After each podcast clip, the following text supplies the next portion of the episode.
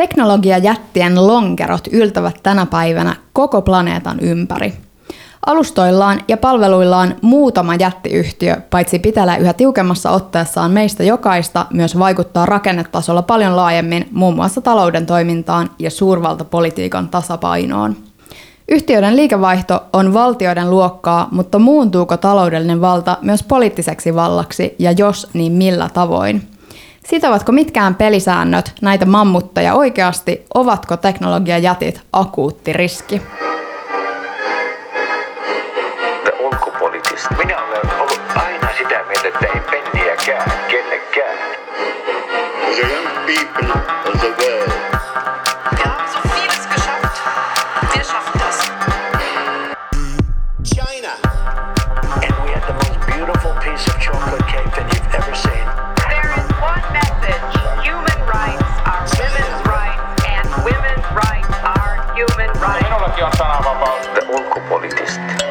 Parempaa ulkopoliittista keskustelua.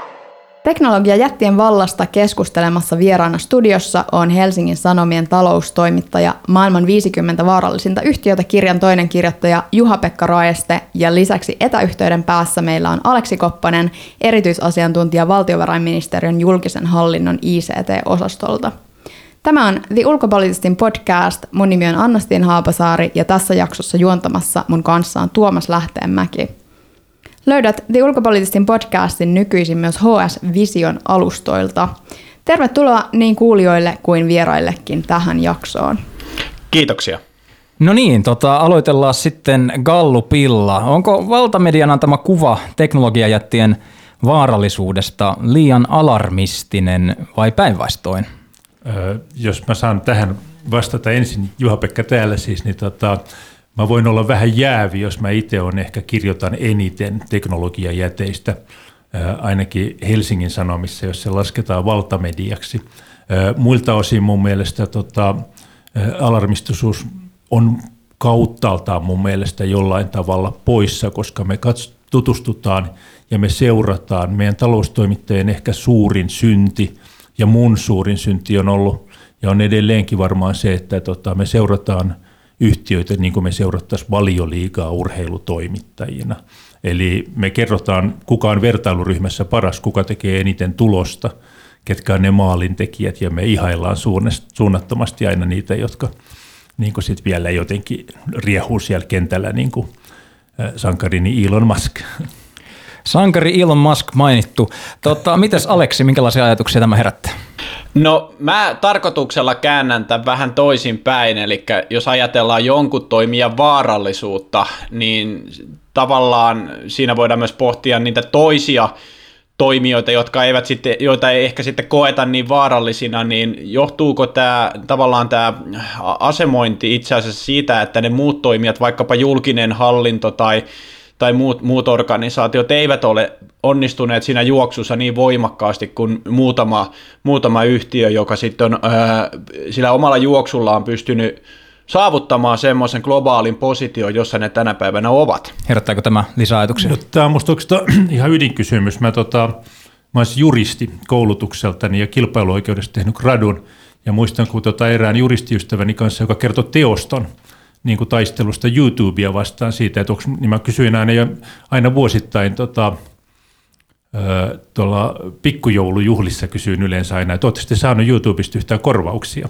koska se on kuitenkin Suomen suurin nuorisomedia ja valtava määrä musiikkia ja muuta. Varmaan eniten kulutetaan sitä kautta. Ja joka vuosi vastaus oli kymmenen vuotta, se oli aina, että ei me vielä, koska se joku kolme peräkkäistä samanlaista nimeä oleva jenkki ja toimisto niin kinastelee siitä, koska niillä on niin varaa käydä sitä taistelua. Ja siinä tämmöisessä, nämä on musta hyvin paljon myöskin juridisia innovaatioita, semmoisia, että sulla on esimerkiksi tämmöinen niin kuin click and seal-sopimus, jota voi hyvin sanoa ehkä maailman parinkymmenen vuoteen suurimmaksi teknologiseksi innovaatio, juristi-innovaatioksi ainakin, eli se, että kukaan ei lue WhatsAppin sopimusta mutta, tai iPhonein sopimusta, mutta jotta sä pystyt jatkamaan elämääsi, sun on pakko klikata se. Ja sen jälkeen niin kuin mun maailmassani pacta sunt servanda, eli sopimukset on pidettävä ja sen jälkeen komission ja val, valtioiden tehtäväksi ja mankua pieniä tar- niin kuin alennuksia siihen. Nämä kaksi tekijää, se nopeus, voima ja tietynlainen hallinta, niin tekee yhtiöstä musta oikeasti vaarallisia, vaikka mä voin myöhemmin selittää sitä vaarallinen sanaa, että miksi se olisi kaupallinen ratkaisu siinä tuossa nimessä. Niin, mielenkiintoista. Ehkä, ehkä tällainen kysymys vielä tähän sun vaarallisuuteen liittyen, niin, niin, niin tuota, ollaanko me annettu pahalle niin sanotusti pikkusormi jo, että, että tota, onko se viemässä nyt koko käden niin sanotusti? Musta valitettavasti kyllä. Et se on tota, me ei ole itse oikein tajuttu, että itse jotenkin jossain Facebook-keskustelussa käytin vertauksena sitä vanhaa ideaa, että aina huudetaan, että susi tulee. Mä oon itse tota, 70-luvulla oli jo niin kuin filmihullu, joka toi mielelläni tämmöisiä erilaisia Parallax View-elokuvia ja tota, silloin oli niin kuin vähän sellainen trendi, että kaikki lahjakkaimmat ihmiset Koppolasta lähtien teki tämmöisiä elokuvia, missä pelättiin suuryhtiöiden tuloa ja sitten tuli Robocopia ja tuli, ää, tota, niitä tuli Blade Runner ja muuta, jotka ikään kuin maalasi. Sitten kun tämä tapahtui, tämä muutos, siitä voi hyvin kinastella, alkoiko se 90-luvulla, oliko se 2000 vai onko tämä niin kuin tapahtunut tämä ikään kuin toinen vertaus se, että me ollaan ikään kuin, ö, niin kuin rapuja kuumenemassa vedessä, kun se alkaa kiehua, niin me huomataan, että, että aha, että eihän tässä mitään voi. Ja se on mun mielestä näiden kahden välillä voi olla, ja se tekee tämän vaarallisuuden, mutta mä sanon vielä samalla siitä vaarallisuudesta, että juristina mä olisin siis ihan, jos mä olisin kirjoittanut tämän Lakimiesliiton kustannukseen, niin tämä nimi olisi varmaan tota, suuryhtiöitä valinkauhassa ja eräs rahasto. Eli tämähän on, niin kuin, se on se sama, mutta mä jotenkin ajateltiin, että voi olla vähän kiinnostavampaa, että me lähestytään tätä hieman niin kuin medialukutaitoisemman väen niin kuin intressejä ajatellen. Jossa tuoda taas äh, vähän täydentävää näkökulmaa. Jos palataan sinne 90-luvun ehkä loppupuolelle tai 2000-luvun alkuun, nyt en edes tarkkaan muista, milloin Irkkalleria aikanaan perustettiin. Otetaan esimerkki siis ihan tämmöisestä suomalaisesta sosiaalisesta mediasta, jossa itsekin olin niin kuin ensimmäisten ehkä muutaman sadan joukossa osallistumassa sen Irkkallerian ikään kuin menestysta, silloisen menestystarinan niin kuin nousuun. Ja Facebookista kukaan ei tiennyt yhtään mitään. Se oli jossain Jenkeissä vasta niin kuin kypsymässä ideana. Ja, ja tota, silloin kun Suomella ja suomalaisilla toimijoilla oli ihan täydellinen mahdollisuus tehdä se sama käytännössä, mitä Facebook sitten lopulta teki niin kuin siinä alustataloudessa, niin nämä toimijat, mitkä Facebookin kaltaiset toimijat ovat käytännössä pystyneet muodostamaan 10-20 vuoden sisällä semmoisen semmoisen liiketoimintamallin, johon ikään kuin muu maailma ei ollut aikaisemmin millään tavalla edes kyennyt ajattelemaan sääntelyä tai, tai tiedonhallintaa tai mitään muutakaan semmoista, mihin perinteisellä regulaatiolla vaikutetaan. Ja tämä on johtanut siihen, että näistä on pystynyt nousemaan tämmöisiä, niin kuin sanoitte, lonkerot kaikkialla maailmassa yksinkertaisesti siitä syystä, että internet ja teknologia ja penet- teknologian penetraatio on ollut sillä tasolla, että ihmiset ovat pystyneet hyödyntämään näitä palveluita. Ja kyllä ainakin minun henkilökohtaisen kokemuksen mukaan en ole kokenut olevani niin kuin uhattuna, kun olen käyttänyt niitä palveluita.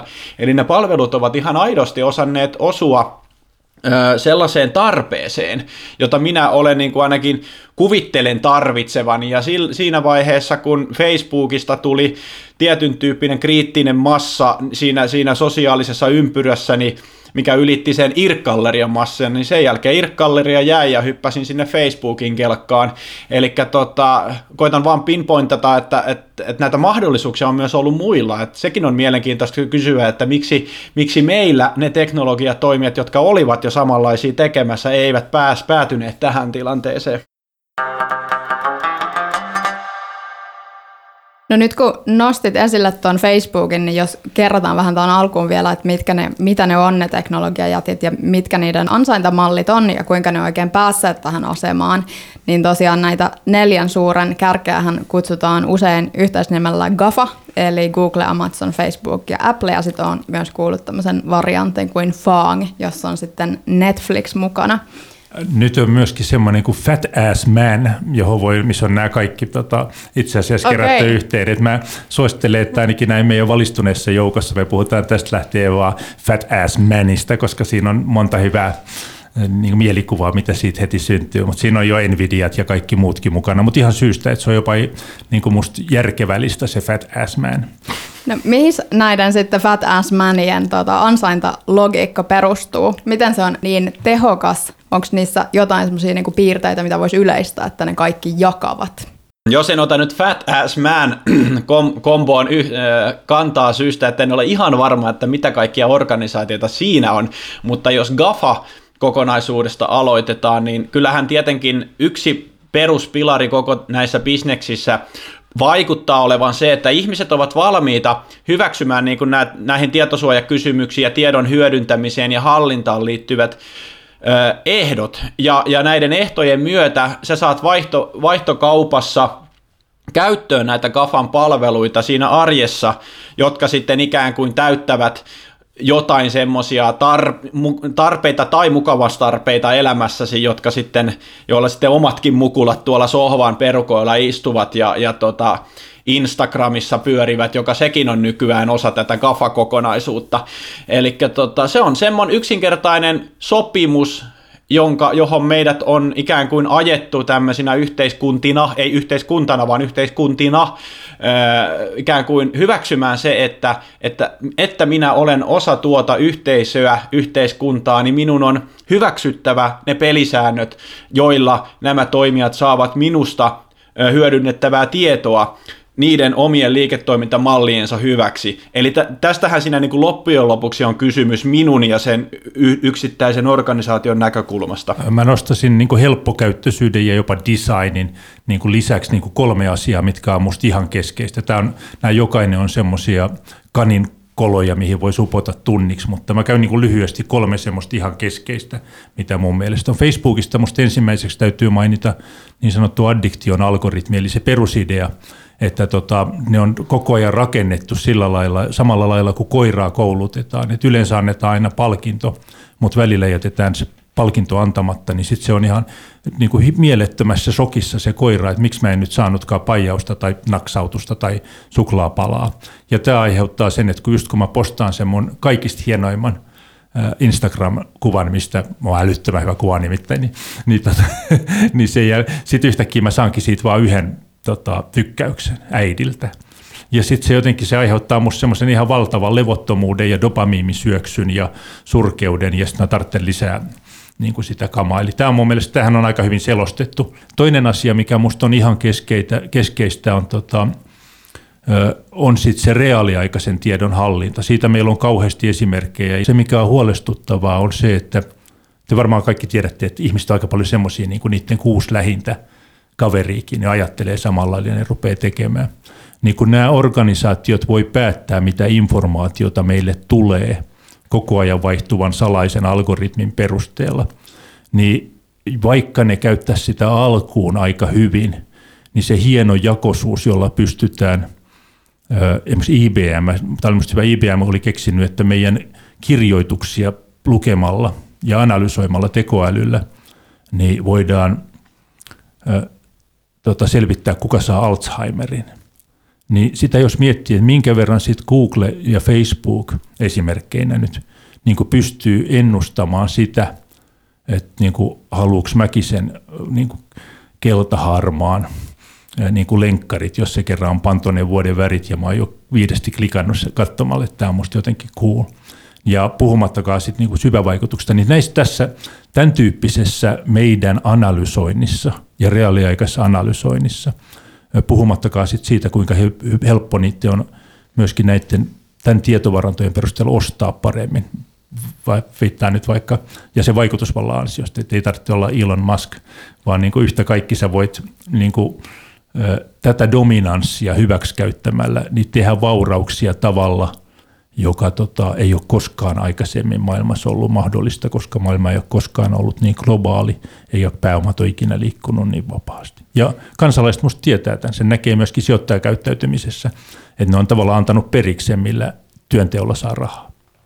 Tähän dominanssiin liittyen, niin näihinhän usein, tai monet näistä on hyvin, niin kuin, tai melko nuoria äm, yrityksiä myös, ja sitten näihin liittyy se semmoinen niin kuin myytti tai tarinakin, että monet näistä on tavallaan lähteneet sieltä autotallista ja niin kuin hyvin luovasti luoneet tämän tarinansa. Ähm, Mutta ollaanko me tultu semmoiseen niinku pisteeseen, että tavallaan voittajat on etabloituneet ja kasvaneet niin valtavan suuriksi, että meillä nyt on ne firmat, jotka tulee olemaan jonkin aikaa? sehän riippuu mistä puhutaan, minkä tyyppisestä liiketoiminnasta puhutaan, että mä otan nyt tarkoituksella hyppään Gafasta nyt toiseen esimerkkiin vaikka kryptoasseteissa, jossa bitcoini tällä on tällä hetkellä niin kuin vallitseva. Ja nyt niin kuin tässä Gafa-maailmassahan nyt on ihan niin kuin vaikuttaa olevan siltä, että moni, moni semmoinen potentiaalisesti menestyvä haastaja joko ostetaan tai jollain muulla tavalla ajetaan ahtaalle, jolloin sitten he ei pääse siihen rinnalle. Ja, ja tota, kyllähän tämmöisiä niin kuin yritysostojen kautta sitten nämä muutamat organisaatiot myös jatkavat sitä kasvua. Ja kyllähän sen näkee markkinassakin, jos osake, osakekurssien kehittymistä seuraa Gafan minkä tahansa osalta, niin, niin tota, hyvin vaikea siinä toistaiseksi on aika itse, itse spekuloida, mikä niitä taittaisi alaspäin, ellei niiden tota, organisaatioiden ikään kuin uudelleen järjestelyihin lähetetä. Onhan Googlestakin käsittääkseni ollut spekulaatiota, että onko, onko Google jo organisaationa liian iso, eli pitäisikö sitä pilkkoa, että, että tota, se on mielenkiintoista nähdä, että, että näissä vallitsevissa liiketoimintamalleissa onko mahdollista toisilla toimijoilla tulla niille, niille tota, markkinakentille, ja, ja tässähän vielä, todetaan vielä tähän GAFAan liittyen, niin sittenhän meillä on muita toimijoita Aasiassa tai Venäjällä, jotka sitten hallitsevat niitä markkinoita eri tavalla, ja siihen vaikuttaa myös alueen hallitusten ja valtioiden intressit, ulkopoliittiset tai sisäpoliittiset intressit hallita hallita myös niitä tiettyjä toimijoita, millä toimijalla on niin kuin valtaa ja oikeutta toimia siinä sosiaalisen median parissa, että se, sekin vaikuttaa jo näiden yhtiöiden toimintaan.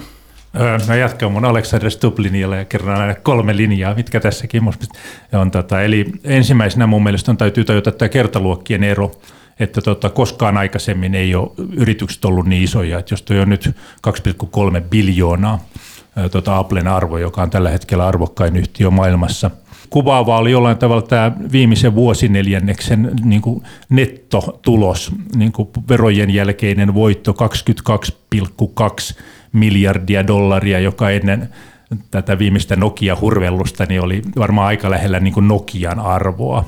Ja mä en ole mä voisin kuvitella, että se vuotuinen liikevaihto, mitä mä en nyt muista, mutta se voi hyvin olla niin kuin Suomen BKT-luokkaa. Siis on vaan, että ymmärtää tavallaan, että, että koko on jo sinänsä aivan erilaista kuin se on ollut ikinä ennen. Siis toinen suosikki esimerkki niin on se, että Amazonin arvo, joka on siellä 1,7 muistaakseni biljoonassa, niin se on kuitenkin kah- mitä se on, 18 kertaistunut kymmenes vuodessa. Ja mä laskin tuossa niin kuin kirjaa tehdessä, että tota, jos se jatkaa samaa vauhtia, niin kymmenen vuoden päästä se on yhtä iso kuin puolet maailman kaikista pörssiyhtiöistä niin kuin 2018 Maailmanpankin mukaan. Näitä ei kannata ottaa kauhean vakavasti, koska Excelillä saa mitä tahansa aikaiseksi, mutta mä myöskin uskon, että Amazon on kirjoittanut siitä paljon, että miksi siinä on hyvä potentiaali helposti 20 kertaistuu ennen kuin edes tämmöiset AI-hankkeet rupeaa vie taas muihin logaritmisiin hommiin.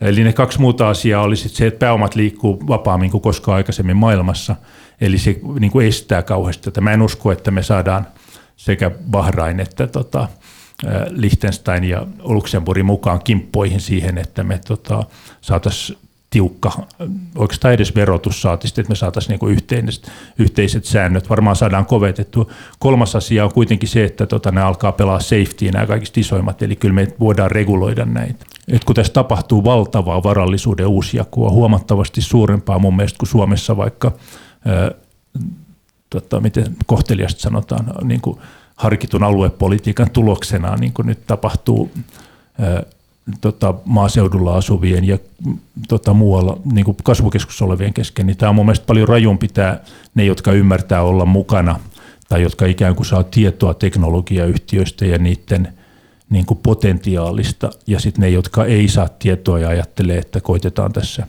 palkkatyöllä yrittää. Ja tästä on hirveän mielenkiintoinen sosiologinen ilmiö, kaikki nämä Reddit-yhteisöt.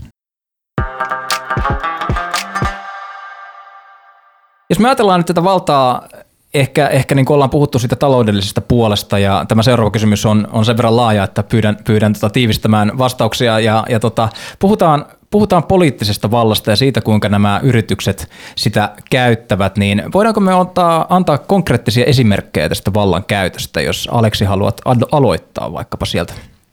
En nyt osaa yksilöidä konkreettisia esimerkkejä vallankäytöstä, mutta ihan semmoisia konkreettisia käytännön, käytännön omia kokemuksia yhteistyöstä GAFA-toimijoiden kanssa. On ihan vaikkapa regulointi, reguloinnin kehittäminen sekä kansallisella että kansainvälisellä tasolla tai tietenkin meidän näkökulmasta Euroopan unionin tasolla, eli eihän se ole mitenkään ää, salainen tieto, että kaikilla näillä organisaatioilla on massiiviset vaikuttamisorganisaatiot ja mekanismit ää, Brysselin ympärillä kehässä ja, ja tota, vastaavalla tavalla sitä yhteistyötä tekevät, tekevät toimijat sitten myös kansallisella tasolla. Ja, ja tota, ää, minun näkökulmastani, jos me esimerkiksi tehdään kansallista kansallista toimeenpanoa erilaisissa teknologiaohjelmissa ja hankkeissa, niin se, että siellä on nämä toimijat mukana, mukana tota, työstämässä näitä kokonaisuuksia, tyypillisesti on erittäin hyvä juttu,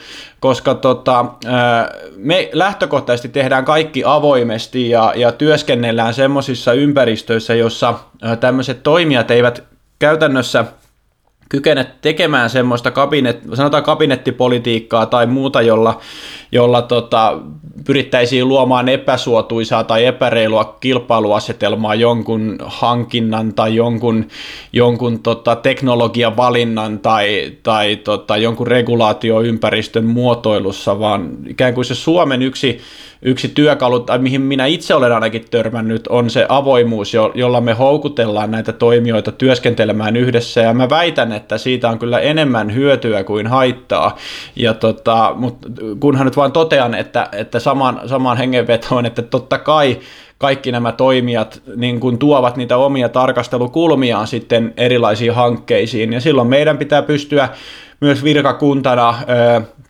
reagoimaan, vastaamaan, näkemään myös niiden niin kuin, tavoitteiden taakse ja hahmottaa sitä, mikä sitten meille kansakuntana voisi olla mahdollisimman hyvää ja suotuisaa. Mä ottaisin ehkä kaikkien tuntemien Brexitin ja tota Yhdysvaltain vaalien vaikuttamisen sijaan niin tota esimerkki vähän kauempaa tota Facebookista ja tuolta kirjasta. Eli Facebook 2013 käynnisti tämmöisen suuren hyvinvointi, tota, äh, hyvän tekeväisyyshankkeen nimeltä internet.org jossa itse asiassa muuten oli Nokiakin innolla mukana, kun tässä halutaan parempaa maailmaa, jonka ideana oli se, että annetaan paikallisten teleoperaattoreiden kanssa köyhälle kansalle tota, vapaa internet, mutta sen verran vapaa, että se nyt on lähinnä vain niin kuin ihan keskeiset toimijat, niin kuin vaikka YouTube ja mm, tota, Facebook ja tämmöinen, josta sitten väki saa informaation. Tämä, tota, meni niin hyvin läpi, että tota, toi Zuckerberg totesi, että it was a slam dunk, eli tota, mikä mahtidonkki, mikä kun se tavallaan kaikki meni läpi ja niin kun näitä pystyttiin sitten pikkuhiljaa vähän niin kuin huumekauppia logiikalle, että eka, eka matka aina ilmanen ja sitten pikkuhiljaa saadaan, niin kuin, koska se asiakkuus on niin arvokas.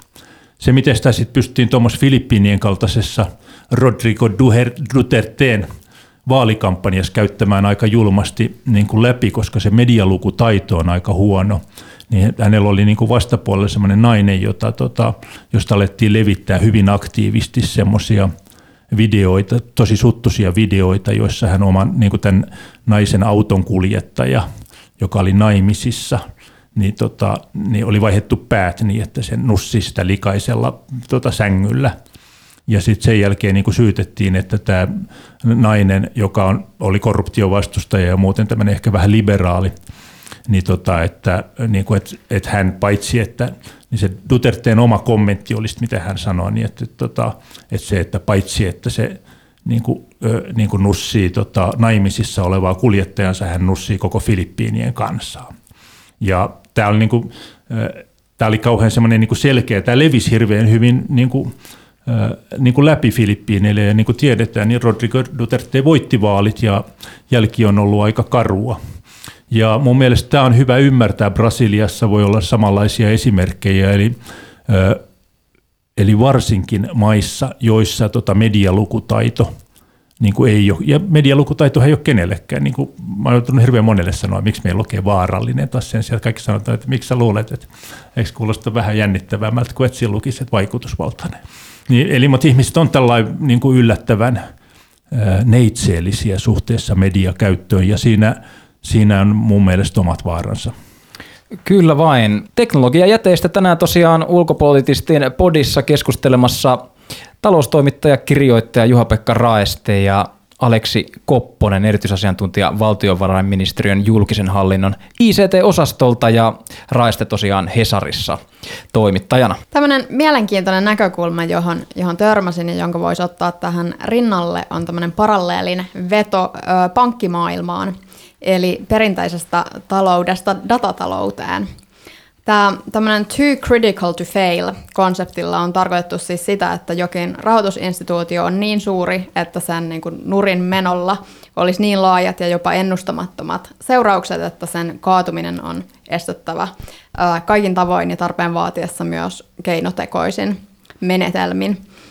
Tällaisia pankkeja kutsutaan nimellä SIFI, tai Systemically Important Financial Institutions – ja sitten nämä tutkijat Öman ja Agarwal on launchanneet tämmöisen termin Systemically Important Technological Institutions ja vertaa tota, ö, tätä skenaariota, että teknologiajätit menis nurin niin yhtä suureksi riskiksi kuin pankkien kohdalla. Mitä mieltä te olette tämmöisestä vertauksesta? Mitä nämä riskit datatalouskriisissä olisi? No tuo onkin erittäin mielenkiintoinen kysymys, pohdinta. Ja pakko muuten sanoa, että tästä näkökulmasta itse en ole törmännyt hirveän moneen keskusteluun. Oikeastaan totean ehkä yleisesti ottaen sen, että, että jos miltä tahansa markkinalta katoaa yhtäkkiä joku merkittävä peluri, niin sehän johtaa jonkinmoiseen tyhjiöön, joka täyttyy, ja siihen tulee tilalle jotain muuta, ja kysymys on sitten varmaan tämmöisessä tapauksessa jos joku näistä gafoista katoaisi markkinasta, että on, onko, tuleeko siitä sitten GFA tai AFA tai jotain muuta, vai, vai tuleeko sinne ihan joku toinen, toinen toimija, ja tota, se, että muuttuisiko yhtäkkiä niiden markkinoiden fundamentit, joilla tällä hetkellä käytännössä nähdään kaikki ovat tavalla tai toisella suljettuja alustaekosysteemeitä, ja jos me Suomessa esimerkiksi pyrittäisiin, pyritään saamaan mahdollisimman semmoista kilpailun neutraalia, avoimempaa palveluekosysteemitoimintaa, jos, jos, jota ei yksittäinen toimija kontrolloi, niin onko se ikään kuin tämmöistä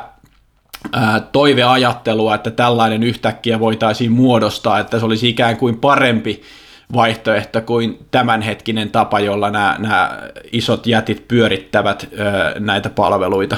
Teknologiapuolella tämä kysymys on mun mielestä Mä näkisin sen itse niin, että tota, vaikka sanotaan nyt, kun Yhdysvalloissa tämän hetken suurin taloudellinen keskustelu on se, että kun Apple on rajoittamassa mainontaa uusissa käyttöjärjestelmissään, niin Facebook sanoo, että on kilpailun törkeää rajoittamista, koska Apple koittaa rakentaa omaa Wallet Gardenia ja, ja, niin kuin, ja tästä käydään sitten paljon keskustelua, että kuka mikä on lopulta kuluttajan etu ja mitä kukin saa tehdä. Ja erittäin hyvä keskustelu, koska se avaa taas uusia näkymiä. Mutta siitä voitaisiin mennä mun mielestä, mä uskoisin tuon ulkopoliittisesti podcastin kuuntelijoidenkin niin kuin keskeiseen kysymykseen, että, joka lähtee siitä, että tota, se, kuka hallitsee teknologiaa, niin hallitsee maailmaa. Ja näin on ollut, niin kuin, siitä on hirveästi tutkimustietoa, että se, jolla on aina se vallitseva, johtava teknologia. Niin kuin me nyt nähdään tuosta Yhdysvaltain ylivallat, että ihan siihen kuin yksi tämmöinen kom-dynastia, eli Kiina, niin pystyy tuota panemaan hanttiin, kun niillä on kuitenkin miljardi ihmistä enemmän kuin tota, ää, Yhdysvalloilla. Niin oikeasti, siis siinä on se miljardin ero nykyään jo. Ja tällöin tota, se on minusta oikeastaan aina selvää, että vaikka mitä uhitellaan näille Applelle ja Facebookille, niin heti kun on päästy käytävän puolelle Oval Officeista – niin sitten kysytään, mitä voimme tehdä teidän hyväksenne. Eli tällainen kietoutuu tämä kansallinen intressi, kietoutuu aina niin kuin ehdottomasti siihen, niin kuin täälläkin, mehän puhutaan koko ajan siitä, että voidaanko me lisätä yliopistojen ja Nokian ja muiden meidän ää, tota, fintech- tai ympäristöalan yritysten yhteistyötä. Ja kaikki on niin kuin, minäkin olen niin kuin sillä ihan sydänsykkyrässä, että kyllä olisi hyvä tehdä näin, koska kyllähän me tiedetään, että jos meillä olisi Nokia olisi onnistuttu niin kuin hyvällä kauppa- ja teollisuuspolitiikalla niin kuin saamaan Applen kokoiseksi. Se tuntui silloin, kun Apple, sillä oli siis yli, yli 50 prosentin markkinaosuus Nokialla parhaimmillaan älymatkupuhelimista. Eli meillä, jos, me olisi, jos Nokia olisi rakentunut, rakennettu tota, joko Kiinassa tai tota, Piilaaksossa, niin voi pojat, meillä olisi verovaroja. Mennään tuohon maailmanpoliittiseen kontekstiin kohta, mutta tässä on tosiaan, niin kuin jos puhutaan vielä näistä riskeistä, niin tässä paperissa muun muassa niin nostetaan niin kuin yhtäältä esille se, että tavallaan sitten se kaikki data, dataomaisuus, mitä, mitä sillä tota, kaatuvalla yhtiöllä olisi, niin sehän olisi sitten tavallaan niin kuin kaupan ja, ja riski sinänsä. Ja sitten toinen mielenkiintoinen näkökulma oli se, että just näissä, niin kuin sanoit, että Facebook on tehnyt kehitysyhteistyötä äm, eri alueilla, ja tavallaan niissä maissa, kehittyvissä maissa se Facebook voikin olla ainut yhteydenpidon väline. Joo. Ja sitten myöskin tavallaan kansalaisyhteiskuntaa mahdollistava kanava ihan toisella tavalla kuin meillä länsimaissa, missä nyt chattiäppejä on, on niin kuin aivan liikoakin. Öm, miten te sanoisitte tässä niin kuin näiden riskien kanssa, että onko kyse riskipotentiaalista vai että niin kuin kuinka lähellä ne riskit on? Onko, niin tämä kaikki niin kuin täysin teoreettista spekulointia? Mä aloin itse asiassa miettimään niin kuin vaihtoehtoja sille, että mitä vaihtoehtoja meillä on yhteiskuntina ja maailmassa, jos ongelma, jos ajatellaan, että meidän ongelma olisi se, että valta biasoituu vain muutamaan toimijaan, niin onko sen vaihtoehto sitten diversiteetti? Eli meillä olisi sitten niin kuin lukuisia toimijoita, joilla olisi ihan aidosti semmoinen kilpailuasetelma, jossa toinen ei pääse ikään kuin toistaan paremmaksi tai semmoisen määräävään asemaan ja aloin samalla miettimään niin kuin meidän omaa toimintaamme tässä joku kuukausi takaperin vai oliko se muutama viikko sitten, kun Googlen palvelut olivat hetken aikaa alhaalla. Ja mä, ja mä muistan sen hetken, kun tota Twitterissä, Twitterissä siitä tota, kaikki hätääntyivät. Se oli niin kuin ikään kuin hetkellinen globaali ilmiö, että ikään kuin kaikki pysähtyi, kun Googlen palvelut olivat alhaalla. Et tota, nyt pitää muistaa, että me olemme itse ikään kuin hyväksyneet sen, että meillä on toimijoita, joiden palveluita me haluamme käyttää. Me emme itse ole haastaneet niin kuin omaa, omia valintojamme etsimään semmoisia toisia vaihtoehtoja, jotka voisivat ollakin näiden tilalla. Eli tavallaan tässä on jotain tämmöistä tässä, tässä niin kuin markkinoiden kehkeytymisessä on jotain ongelmia, mitkä on johtanut siihen, että vain muutama on niin kuin noussut täältä ikään kuin esiin, ja, ja siksi mä jään miettimään sitä diversiteettiä, että voiko tätä ratkaista sillä, että meillä on pal- niin kuin tuhansia tuhansia pieniä palveluita, jotka käytännössä ratkaisisi tämän. Mutta sitten jos me katsotaan, miten historiassa se teknologia, niin kuin totesit, että että se, kuka hallitsee teknologiaa, hallitsee maailmaa, niin kyllä käytännössä IBMn kaltaiset organisaatiot, Microsoftin kaltaiset ö, teknologiatoimittajat ovat käytännössä olleet niitä, joiden varassa me olemme rakentaneet sitä vaurautta, varallisuutta ympäri maailman. Ja jos nämä ovat olleet jollain tavalla niin kuin dominantti positioissa, niin Tarkoittaako se automaattisesti sitä, että nämä organisaatiot ovat olleet pahoja tai että näille pitäisi tehdä jotain? Ihan tarkoituksella vähän niin kuin haastan myös pohtimaan sitä. Meillä on tuossa kirjassa meidän vaarallisimmaksi yhtiöksi numero yksi on nostettu mun suuri suosikkiyhtiöni Google, joka listautuessa me ajattelin, että voi voi, tämä on kiva yhtiö ja, ja muuta. Mutta siis Googlella on 93 prosenttia maailman kaikista, including Kiina, niin tota nettihauista – tota, se, se, että ihmiskunta on antanut yhdelle yhtiölle niin kuin tällä planeetalla niin kuin sellaisen vallan, joka tapahtuu salaisella algoritmilla, joka vaihtuu koko ajan, jota ei kenellekään paljasteta, niin on mun mielestä kyllä ihan oikeasti absurdia ja noloa.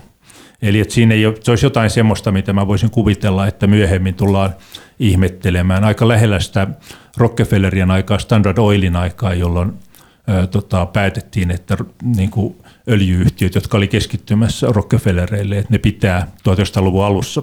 Jenkit on aina osannut lopulta olla kapitalisteja, että jaetaan tämä 14 aika tyypillistä kuitenkin markkinoiden keskittymiselle on, että kun me katsottiin nyt Hannun kanssa tässä kirjassa, että montako, niin kuin, montako öljyyhtiötä ää, Yhdysvalloissa on, niin ne on keskittynyt taas neljään. Eli kyllä se jollain tavalla viranomaisten ja poliitikkojen tehtävä tulee jatkumaan. Mä tota, tarkoituksella tosiaan laajennan tämän näistä muutamista toimijoista tai GAFA-keskustelusta mihin tahansa keskusteluun jossa, tai markkinaan, jossa yksittäiset organisaatiot pyrkivät tietenkin, yksityiset organisaatiot pyrkivät kasvaa äärettömästi tai, tai niin isoksi kuin mahdollista, ja kyllähän pörssien ja, ja tota, finanssitoimijoiden takana on varmasti semmoisia kourallinen toimijoita, jotka pystyvät oikeasti vaikuttamaan, vaikuttamaan finanssimarkkinoiden suuntaan edelleenkin, ja nyt sit voidaan kysyä, että onko sekään eettistä tai onko sekään oikein, että tämmöiset pelaajat pystyvät määrittämään joidenkin isojen, isojen tota, rahavirtojen suun, suuntaa, vaikka me kuinka huudetaan täältä, täältä tota demokraattisesti, että ei saa tehdä näin tai noin. Ja vastaavalla tavalla, jos otetaan vielä uusia teknologioita, niin kuin Elon Musk nousi tässä esiin, ja puhutaan sitä Elon Muskin Starlink-projektista, jossa hän nyt, tai he koittaa kehittää sen satelliitti-internetjärjestelmän.